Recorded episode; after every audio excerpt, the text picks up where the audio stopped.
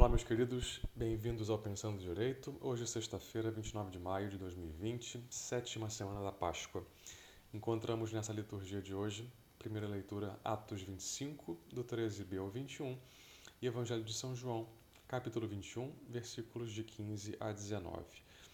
A gente vai reparar aí que existe um grande salto entre a primeira leitura de ontem e a de hoje, né? Era Atos 22, 30 e 23, do 1 ao 6. Então, vários acontecimentos entre essas duas leituras. Acontece aí a acusação dos judeus contra Paulo, dentro daquela sessão final do livro dos Atos, que se chama de Jerusalém a Roma, acontece o translado de Paulo para Cesareia, o processo que é aberto contra ele pelo procurador romano Félix, depois o outro procurador, né, que é o governador Festo, reiniciando esse processo e a apelação que Paulo faz para ser julgado no tribunal romano, que é o tribunal máximo daquela época, né? ou seja, diante de César. É como se São Paulo pedisse aí o foro privilegiado, né? já que era importante, só o STF da época podia julgar Paulo.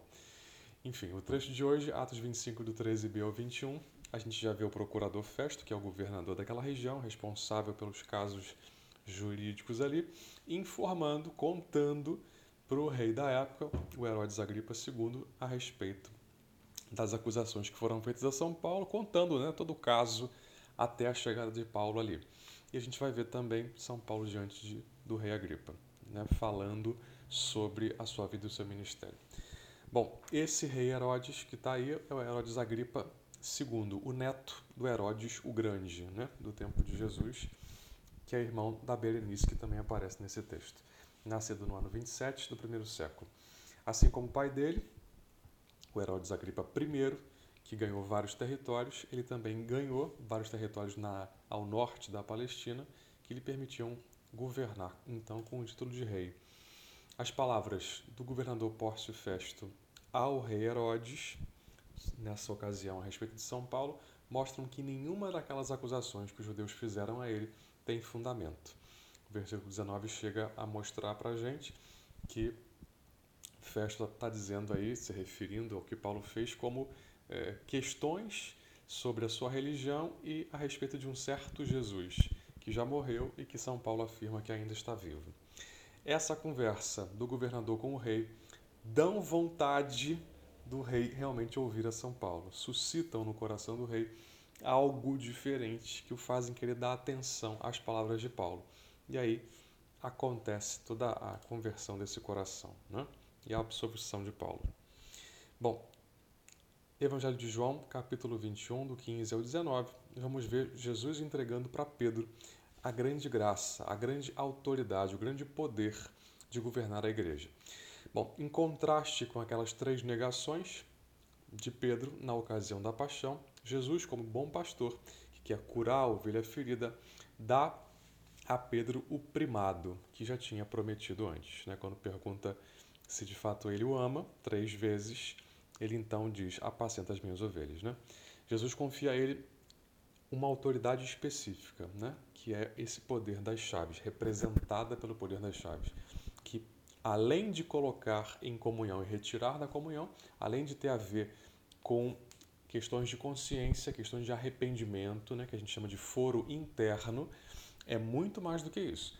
É o poder, a autoridade para governar a casa de Deus, a igreja, o poder de regência de toda a igreja, de questões que estão no âmbito comunitário, foro externo, de questões que estão no âmbito íntimo, pessoal, de consciência, foro interno. Depois da ressurreição, o Senhor então confirma na vida de, de Pedro toda essa missão todo esse carisma quando diz apacenta as minhas ovelhas. Levando Pedro então a pensar né, naquele momento de fraqueza, de negação, porque agora ele vai precisar afirmar para Jesus que o ama de verdade e provar isso né, apacentando as suas ovelhas, cuidando dos seus irmãos, confirmando a igreja. Jesus assim confirma a autoridade da igreja através do ministério dos apóstolos e principalmente do ministério de Pedro, o único a quem o Senhor confiou de modo explícito o poder das chaves.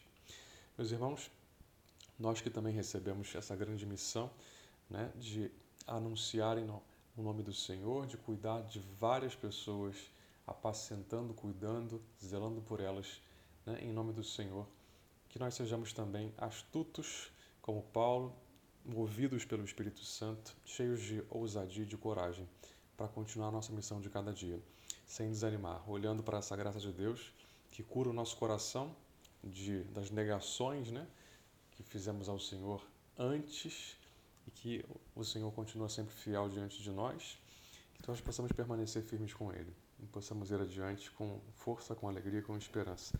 Ele está conosco, Ele é o nosso Senhor ressuscitado, que nos dá o seu poder e a sua autoridade, para que o sirvamos com todo o nosso coração. Deus abençoe você e a sua família.